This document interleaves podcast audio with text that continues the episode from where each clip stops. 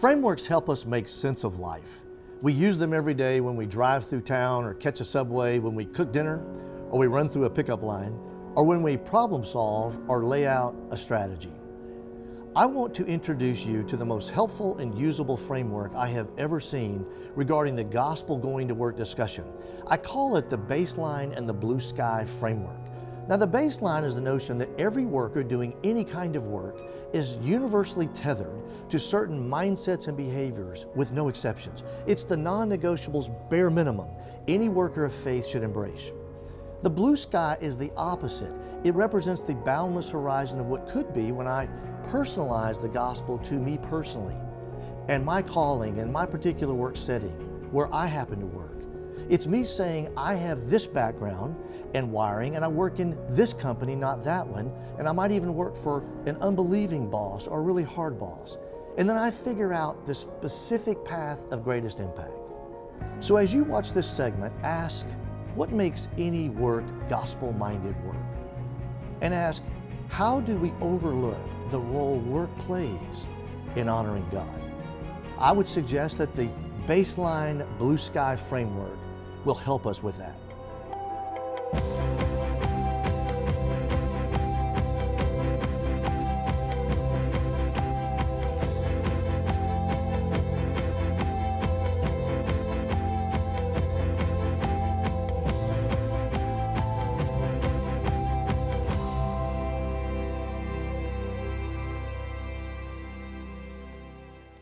Let me start with you, Heather. Heather, like, would you say it's fair for um, to assume that any Christian doing any kind of work, any person of faith in any work environment, is it fair to say that they ought to be able to carry their carry their faith or carry the gospel to work with them? I mean, is there anybody excluded from that that assumption? I would say um, no one's excluded. A- absolutely, I think we carry our faith into our workplace because it's such an integral part of who we are. Um, at least for me, it's such an integral part of who I am that even if I am not like overtly uh, talking about the gospel at work, I think that that it should be demonstrated in my character and how I handle myself with people and the integrity that I use at work and all of that kind of thing. I think that uh, that at least I would hope that that people would be able to see something different about me because of my faith that I bring in with me. It's interesting. I think if if you think about faith, it impacts who you are. So anything you do is then going to be impacted by that. And hopefully, the way it's impacted me is it's changed the way I interact with people.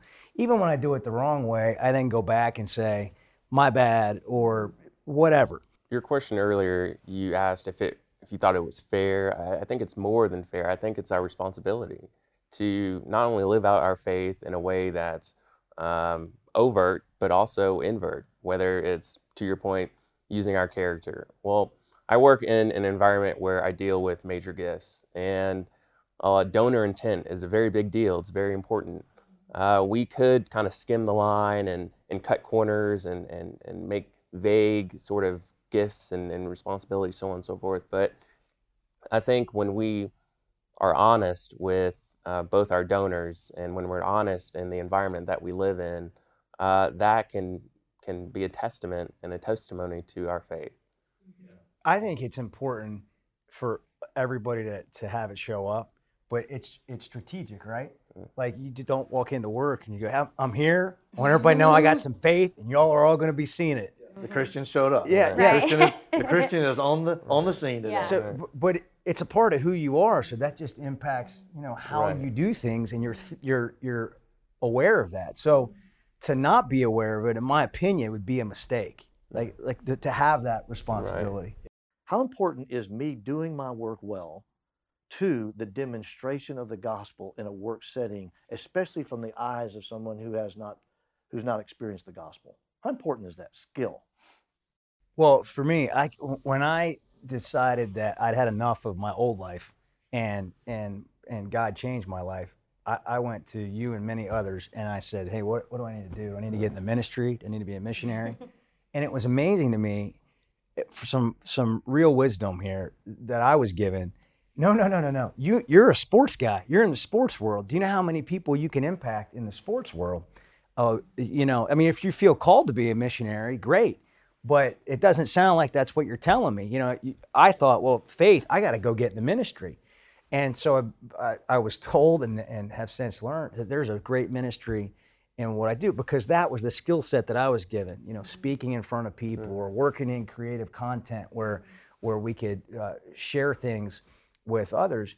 And and it, you know, it always bugs me, and and maybe this is just a flaw of mine, um, going to, to various churches when I don't think the the production of the service is done at a high level. Mm-hmm. I'm like, where else would we expect things to be done at an A plus level? Not that we don't mess up, but the effort and the energy that goes into mm-hmm. this ministry effort. Uh, I just think that that skill and and God made us all differently to do great things. You know, we celebrate the missionary when they're on stage, and we should, or when they're going out to, to work, and we should. But I don't recall being at church and anybody saying, "Let's congratulate Charles. He's going to Hollywood to be a movie producer."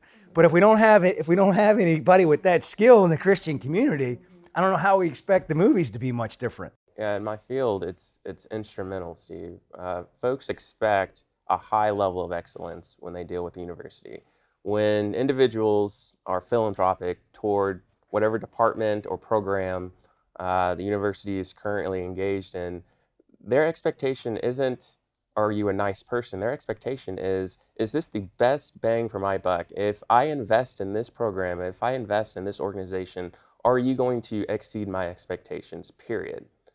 Anything outside of that is, is frosting but that's that's their yeah. expectation. Well, people are, are, are attracted to excellence too, right? So when we're when we are excellent, then I think your platform improves. To to impact people in a positive way. Yeah. Absolutely. Excellent. So we're making the case that that if if every Christian did nothing else but just get their skill up and deliver skill on a daily basis, there would be at least there would be a little bit of an of a of an opportunity for a, for a, a mini gospel revival in a class, in a setting, in a, a, conversation or whatever. Because what you're doing is you're you're opening the window for the gospel to have kind of a flow through, you know, or push through. Um, people of faith ought to have a different way they think about going to work, mm-hmm. and it's kind of like it's kind of like I'm, I work for two bosses. You know, you're my boss, Heather, or you're my boss, Charles, but also have a heavenly boss. You know, and there's this notion that I'm on a divine assignment. And so talk to me about what is that? Is that is that valid? Do you buy it? Um, what makes that hard? Uh, what makes that different? I mean, if I actually do that, how does that show up in a work setting? My experience, uh, just being, you know, younger than than not, uh, it's it's intimidating as it relates to calling because you leave college, you enter the workplace, and uh, you hear about this notion of well, whatever you should be doing, uh, you should be doing it unto the Lord. Well, am I doing the right thing? You know, you have that that heavy sense of pressure, um, and I think that's where, no matter where you're working, whether it's a university or uh, a fast food restaurant, which would be great, or whatever the case may be, it's a great opportunity to to kind of live your faith, knowing that your calling may not necessarily be a destination, but it could be wherever you are being as excellent as you could be. It's a good kind of pressure. you know, I, I, find myself forgetting that like throughout the day, but when it comes up is when I do something where I feel checked. Mm-hmm. Like, you know, maybe the way you responded or I responded to the the the yeah. uh, the, the person at yeah. the, the restaurant. Right or right, right. you know somebody who cut me off in traffic right. or what you know whatever um, and, and then i'm reminded like you know there's there's more at stake here but you know i don't think the pressure i think this, the pressure is self-induced and it's not mm. what god had in mind mm. i think the idea is that hey i was made exactly like i'm made and just do the best i can and just feel that that little bit of tension like not to be perfect, like, but when I get it wrong, right. then try to try to improve and just have that that motivation from within of that that skill set. Hey, here's what I'm good at, and then I'm I'm called to do it as best as good as I can. Mm-hmm. So tell me this: Uh, I work with a, I work with you, but I'm not a Christian. Mhm. But I'm around you all the time, Yeah. and I and I and so and and for the most part, I don't. I'm not in your circle, so I don't hear you talking a lot. I don't hear you talking about your church time and your Bible study time and all that. I just kind of I just watch you and see you. How does calling look? I know what skill looks like because I because I'm watching that. What does calling look like for somebody? in my experience, calling looks like you care. That, Okay. That's just showing up on Mm. time. That's doing what you said you're going to do. That's that's crossing your T's and dotting your I's. The small things, in my experience, has been a good example of calling. Mhm. I would say for me, it's sort of an additional layer of going above and beyond because my boss expects me to uh, to teach well, to teach the students well. Um, God expects me to do it in a in a kind way. Oh wow, You know what I'm saying? Yeah, like and bring character into the classroom, bring patience into the classroom. Um, and so it, it, it adds another layer of, um, of going above and beyond what my human boss would say for me. Um, I still know that I answer to God for, for what I do and how I, how I interact. I've worked with a couple of agnostics or atheists um, in between. I don't know, but they, they didn't believe in God or mm-hmm. they didn't have faith and they were skeptical of it mm-hmm. all. Mm-hmm. And you know, the thing that that kind of showed up for me was when it came down to you know, as a boss, all right, well, this guy missed some extra days of work, but you know what? I'm going to be generous, mm. or I'm going to do that. And it's just like it, it was a it was a conviction or or a thought about like how because I'm not going to sit there and go to lunch with him and open up the Bible and have this conversation. Right. But where could I be generous? Where could I be understanding? Where could he say maybe there is something different to that? Where where could things be blowing up all around me? And and you know I don't always handle it well. But then I feel like well that you know what I I really should understand everybody's watching, but there's a keen sense of awareness of that person being in the room and they're watching. And and what are they noticing for me? yeah. Mm-hmm. So what what you, what have you what have you folks experienced that helps you continually keep the calling thing kind of top of mind? Like I, you know, I've heard people say I say a certain prayer in the morning, or I have a Bible verse a week, or I mean, what what helps you again reset, kind of hit your you know North Star reset to think on a given Wednesday, you know, I'm I'm called to do this job, not just I'm here to pick up a good paycheck, which we all want our paycheck and we need our paycheck, but it's but it also has a higher level, a, a, a layer to it. What Well, what things have helped you stay, keep that thing in line? There have been times uh, there there for a while I was being really pulled at work for the long hours, the grind. You know what I'm saying? I do. I'm sure I'm the only one that's ever experienced No, that. Where I I know no one like- else working that's ever had long right hours. and Yeah, so you know really trying st- fighting to find that um, balance of work and outside work and conveying and, and, and really help you know with my boss. Um, so god brought me apro- across a passage of scripture that said um, you were bought at a price do not become slaves of men. And i hung that in my office Oh, wow. because i thought i need the visual reminder that i don't answer to them yeah, yeah. I don't answer. And I, I tried to put it in a discreet place so my boss wouldn't come in. Yeah, yeah. See that? But it, there are times where there's a particular season where I feel like there is there is a scripture that I really that God's really wanting me to focus on, just as a reminder that um, I first and foremost belong to Him and answer to Him. That's great. That's great. Bo, For what do you me. I don't, I don't know how it fits into your list, but uh, unfortunately, um, it ends up being the negative things. Mm. So I've had a bad day, I've really screwed something up, and then I'm reminded like what it really is about. Mm. You know, well, you know what? It ain't about you. It ain't about how well you performed.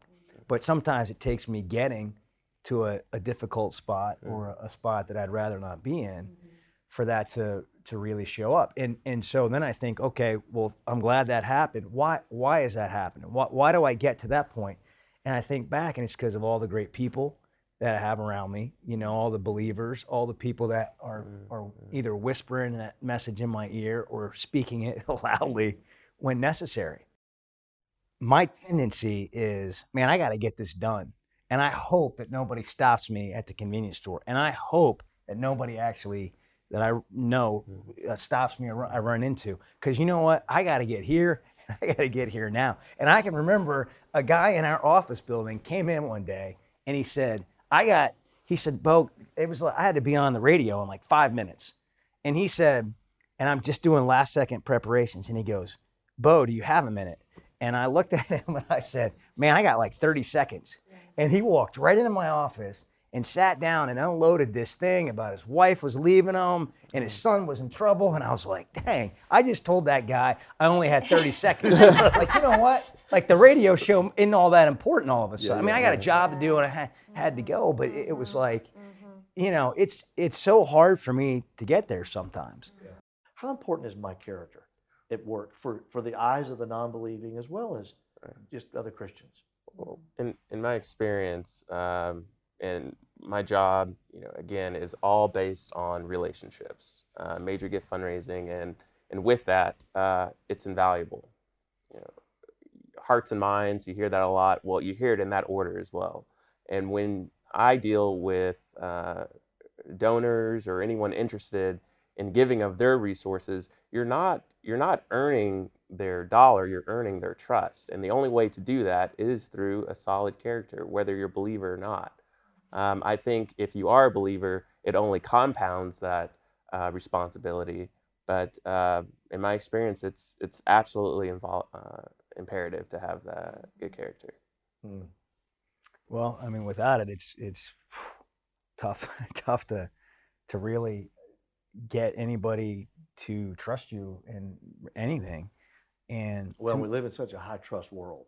I mean, I mean, yeah, honestly, yeah. honestly, Well, it's it's hard to such a- come by, Right, right, right? right, right. and and it's like it's it's there's there's so little of it out there. I thought you were making a Yeah, no, joke, no, you know, no, I was- because I was saying we right. we're supposed to be able to trade on trust. Yeah. and and it, it may have been one of your books, Steve, where it, uh, you know, like character is just like you take a, a almost a dull knife and you on a piece of wood and you just dig it in every day, and after day after day, you after a while there's a mark, Right. and it gets deeper and deeper.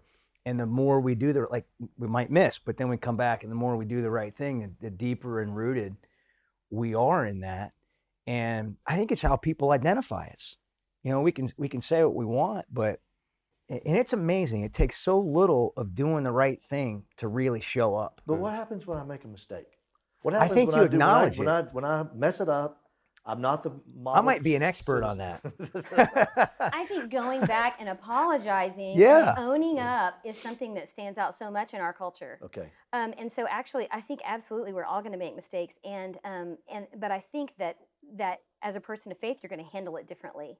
I mean, hopefully, you would handle it differently, um, and not trying to run from it or cover it or whatever, and going back to the person and trying to make it right. But if I'm going to be a conduit of the gospel, then that's where character is crucial. That's how people will decide if I have any credibility with respect to you know living out what I what I believe is if they is if they see it in my character. As somebody that takes calls from sports fans, I, it's alarming how many times I, I hear to them from them, "Oh, I don't care about the guy's character. I just want to win. Yeah. But but that in reality mm-hmm. is they actually do care. They don't know they care. Mm-hmm. Right. But eventually, when that character hurts that person, Mhm. then, then all of a sudden it's important to them. But as a fan on the surface, maybe not so much. Yeah, you know, so many times we talk about character, but we keep it frozen in the frame of us and our children Mm. or younger people. You know, man, that I need to teach that kid how to work hard. Mhm. That we got to teach truth to this person. Um, the begging question would be, can an adult actually grow and improve in their character? Oh, I think I- yeah, unquestionably. absolutely. I hope I am all the time. Yeah. You know, I. I if not, I'm in big trouble. Right. If we're stuck where we I got a long way to go with no You're right. You're That's right. awesome. That's awesome. Yeah, yeah. Um, okay, so we looked at character, we looked at skill, we looked at calling. I think that's part of serving. character, right? Like understanding that Mhm. that I can improve and then I can do better a little bit And at a time, and I to. and I can acknowledge that Yeah, that I that I messed that up. I Yeah. think that's part of it. that's awesome. So every worker um, in every job has an opportunity every day to actually take their faith and let it engage um, their surroundings, fuel them differently, motivate them differently, and cause uh, a catalytic impact, a transforming impact to the world they live in. Um, we're making the case, and our friends have joined us to make the case, that basically there's a baseline. There's a non-negotiable kind of um, uh, irrefutable baseline minimum for every single person to do certain things. Um, my calling, my character, my skill, and my serving. Those would be four things. Now they're not going to look the same for everybody, um, but those four things, if they're carried to work every day, uh, that's where the salt, the light, the sweet perfume that we talked about in our last session, that's where those things actually get out of the salt shaker, the light bulb turns on, the perfume gets out of the bottle, regardless of how expensive it is or non expensive, and change starts to happen.